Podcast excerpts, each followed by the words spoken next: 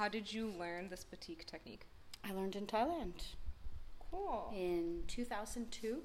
Did you study with a Thai artist? Mm-hmm. I did. Yeah, my uh, boyfriend at the time and I were living in Bangkok.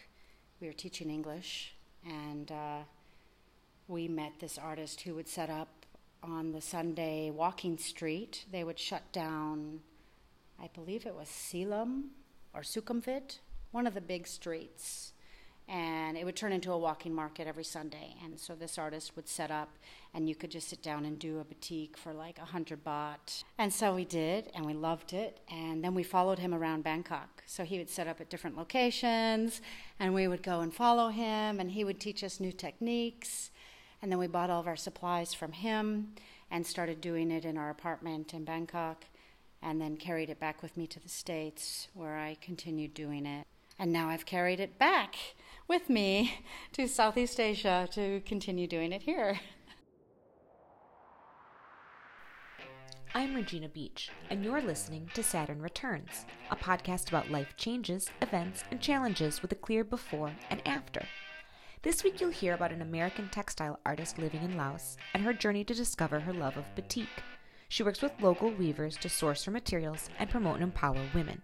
Tell me about your company and your logo and your design choices. Um, so my name is Bolenath Batiks. Bolenath is from India, and it's something that they say when they're smoking together, charas. Bolenath Sapke Sat. Is it like cheers or like Kind a- of like, a together. blessing? Together we smoke. Okay. So I just really like the Bolenath. It's like an exclamation, and that feels positive for me. I used to enjoy smoking and making art. Inanna is an American artist living and working in Laos. Her work can be found on Instagram at B O L E N A T H Batiks and on Facebook at B O M B O L E N A T H Batiks. Inanna's home studio is in a corner of her living room with a hot pot full of wax, canisters of dyes, brushes, tools, and a big table and frame where she creates batik wall hangings, fabric for clothing, and custom cloth boots in vibrant colors. Um, the design is a trishula, which is Shiva's trident. Means it stands for the past, the present, and the future. Also, that ties in with Bolenath. They're honoring Shiva when they smoke together. It's kind of all tied in with my art and how I like to honor the East through this art that I learned here. Yeah, in so Southeast Asia. I spent time in Thailand, in Laos, and in India. hmm Yeah. And India does batik as well. Is it the same technique? Yes, but they use stamps.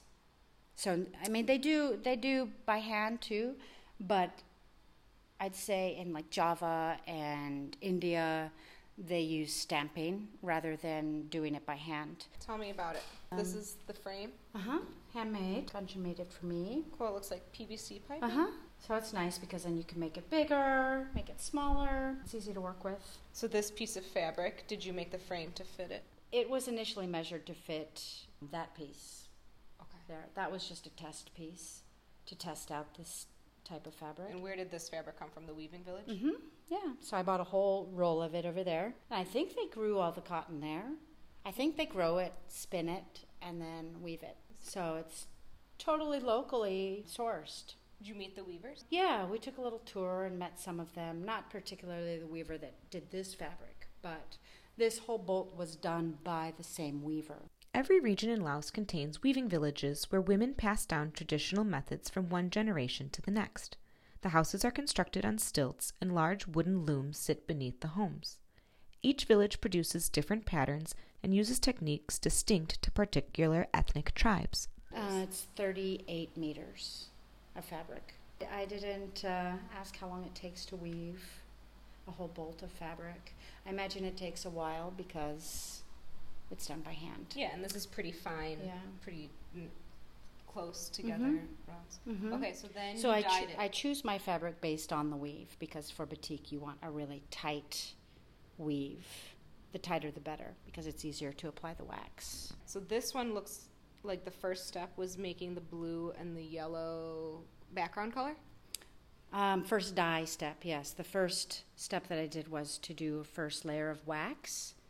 So these lines, when I melt out the wax, it will be the original color. Oh, cool. So- okay. so So, these- underneath here will be this like off white. Yes, yes. So I did these first and then applied the color. Okay.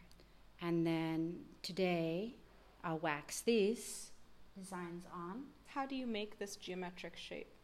Or do you use it I- just by hand? I transfer it. Yeah, so I have a drawing. It's drawn out first on paper and then I put it under the fabric and transfer it. I couldn't do that freehand.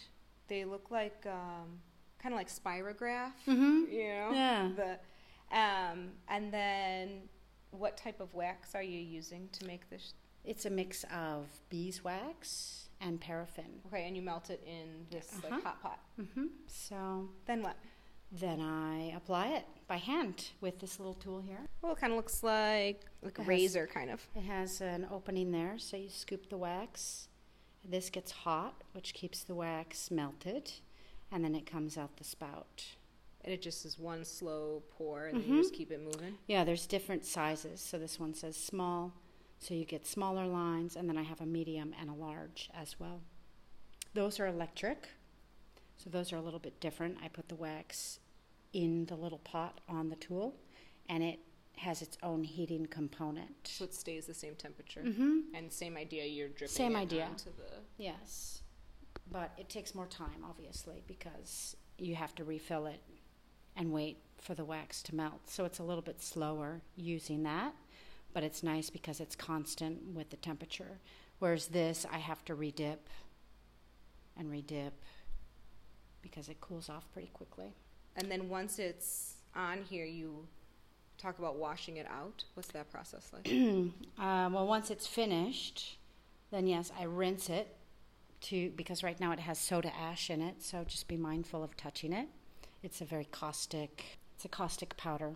It's the fixative that keeps the color in the fabric. Does it make you itchy, or does it make you? Yeah, your fingers can burn a little bit, so it's better to wash your hands or wear gloves when working with it. Um, but yes, the final process is to melt out all the wax, and that takes time to get it all out. Like you can see in this one here, it's been boiled, but it still has quite a bit of wax in it still. So with each boil, more and more melts out of the Mhm. fabric. Yeah, you boil it and submerge the fabric under the water and let it cool, and all the wax settles on the top of the water. Can you reuse it? Mm-hmm. Yeah, so you scrape off the wax, let it dry, and then you can take out the fabric, and usually you need to boil it many times if you really want to get the wax out. You can see over there I have some small stamps. So you dip it in the hot pot of wax. It's a metal, usually it's copper. Oh, this one's not copper um, because the copper generates heat. oh, so it stays. it stays melted. hot, so it's it's better. Whereas I think this metal is a lesser quality. You can see with this one, I've tried stamping, but I'm not good with that yet. So I've got to figure out how the best way to use that. But basically, you dip it in the hot wax and then transfer it on the fabric. So it's a much faster, more efficient way to get your your pattern on the fabric. And then each pattern's identical because you're using this stamp Mm-hmm. Yeah. instead of doing it by hand. So they but do this is kind boom, of boom, uh, boom. They dye it, let it dry, then stamp another pattern, dye it, let it dry, and then stamp another pattern. So it's all layers of wax and different dye. colors, Yeah. different layers. Okay. Mhm. But I prefer doing it by hand. This is a kind of artistry I think about it too, because Mm-hmm. it's like your your hand is very much in these pieces, Mhm. whereas the stamp anyone can once Right. you've mastered that technique, anyone can use that stamp. Nana moved to Savannakhet five years ago with her partner Ganjan to be closer to his family. He relocated to the U.S. when he was a child, as his father worked for the CIA during the Secret War. The couple met in Portland, Oregon. Nana sells her art locally and has begun shipping internationally as well. What types of products are you making? Um, so this this is going to be fisherman's pants. My plan is to use all that 38 meters of fabric to have fisherman's pants made. Um, the center Sengsavang. I've already discussed with them the pattern and the pricing. So as soon as I have these ready to go, they will go to Sengsavang and be sewn up for me. So it's also supporting another great local project for those gals out there. They're learning a new sewing technique, a new product to make, and um, yeah, that's the plan for these. Sengsavang helps victims of human trafficking learn vocational skills and get back on their feet. I also make shoes. Okay, so they're like a rubber sole. Yeah, And then they are- have, and what is this? Is this all, is this canvas? It's cotton. Cotton. Yeah, Okay. it's all cotton. Yeah, so they come up like mid calf. Mm-hmm. Yeah, they're. I really have a short booty and a tall booty. Cool. And then, how do they attach? They button into the string. Ah, cool. So, like that. Depending on how big your ankle is, you adjust it. oh, you have like five Yeah. different sizes that Yeah. it can be. Because these are for Japanese people, so Oh, this boot. This- Did you buy this from Japan? Yes. And then dyed it. yes, Okay. I bought 40 pairs of Okay. shoes from Japan as a pilot project to see how well they would market. Yeah. something else. Which I do have scarves too.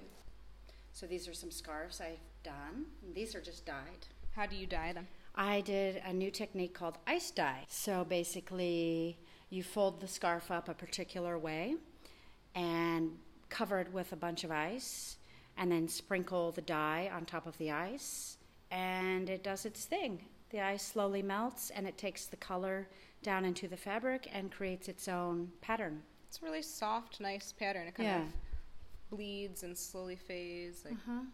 magenta into orange into gray. Um, the dyes are natural.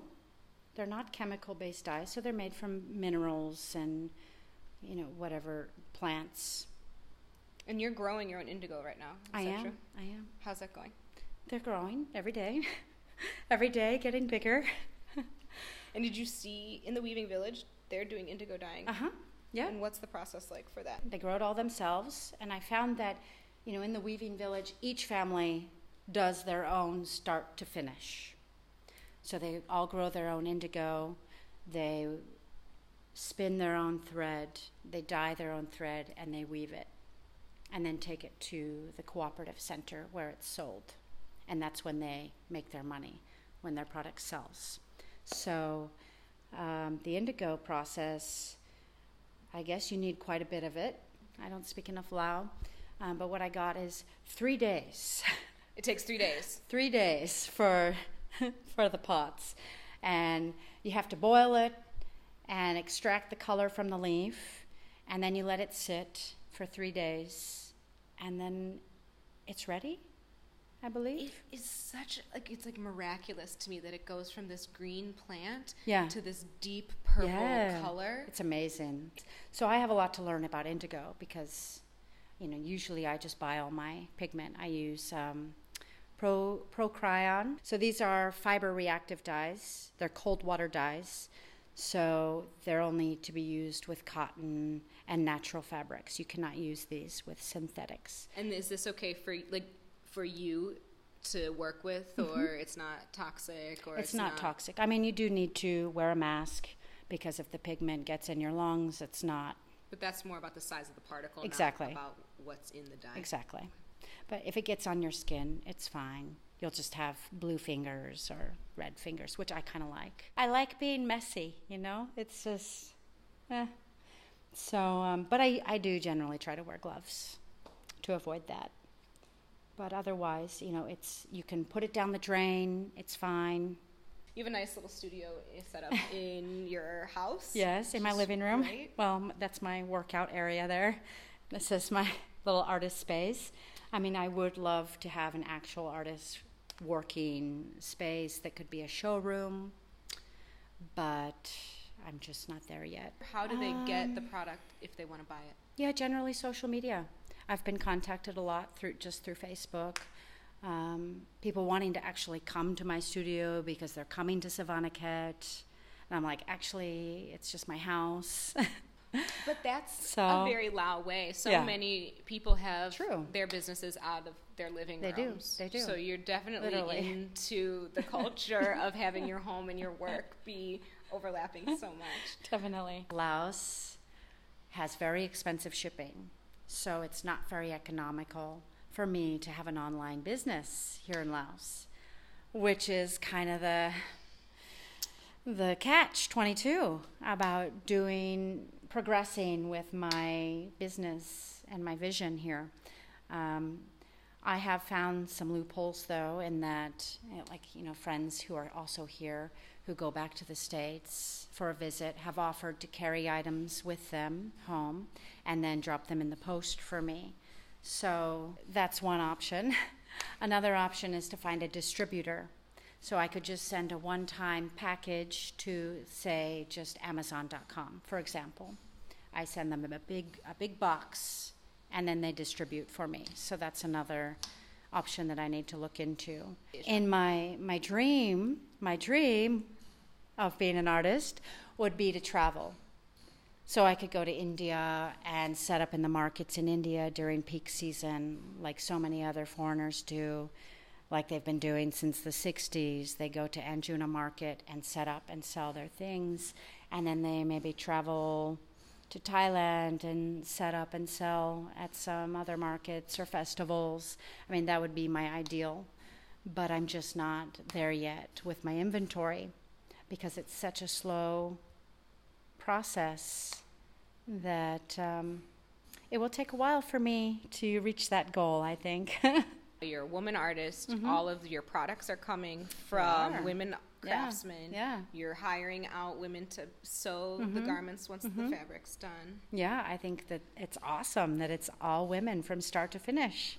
So the cotton's grown and spun into thread and woven by a collective of women out in the weaving village.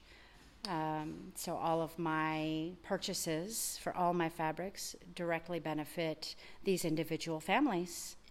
And um, yeah, when I'm ready for step two to have it created into clothing, then it's again all done by women and helping them get on their feet and gain new skills so that they can go out into the community and be self sufficient and um, live a better life. So it's really cool that, you know, I'm just like the small middleman that adds, uh, middle woman, I should say, that adds her uh, personal touch to the fabric to give it more life. And then it carries on from me and is given another life as to, you know, to some creative clothing. Have you always been interested in the arts? Did you have like a epiphany that this is something you wanted to do? Uh, I mean, I've always been an artist. I was born an artist. I really was. My grandmothers, my mother, they're all painters. My aunties.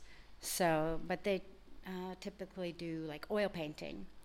Uh, I did a little bit of oil painting when I was young, and I enjoyed it, but I've always enjoyed other mediums more, like oil pastels and really mixing it up and putting my own touches and blending paint and pastels and crayons. And um, so I didn't really paint so much in my youth, but then when I went to Thailand, I really loved the concept of batik because it's on fabric. You can wear it and it lasts forever. I mean, a painting you hang on your wall, it lasts forever too. And it's but, beautiful. And it but is. it's not functional. Right. It just takes a say, space on the wall, and maybe you and your family get to enjoy it. Whereas when you put it into fabric, it has so many different possibilities. And so that's when it really, like, did it for me, you know? Like, wow, I can do so much with fabric and putting my own designs on it, and it will last a lifetime. I all I want to say is, you know, support your local artists because really, like, I'm living my dream to be able to do this here, but I'm not really getting any financial return yet, and um, it would be so nice to have more people buying my wares and especially supporting so many local communities and it's truly locally sourced. And I think that's a rarity in today's world, having fabric that's truly organic and you can tell the story of where it came from. That's really cool about textiles. They have a story to tell. I'm telling my story through my creations, and I hope that people will catch on to that and buy my wares from start to finish. Yeah, it's really a beautiful thing. You've been listening to Saturn Returns. Thanks to Nana for sharing her story and art. Thanks to the women of the Weaving Village. And thanks to you for listening. If you like what you hear, subscribe on iTunes or at reginagbeach.com. Click on the link for Saturn Returns. You can also like and comment on the show on Facebook at facebook.com slash Saturn Returns Podcast. See you next time.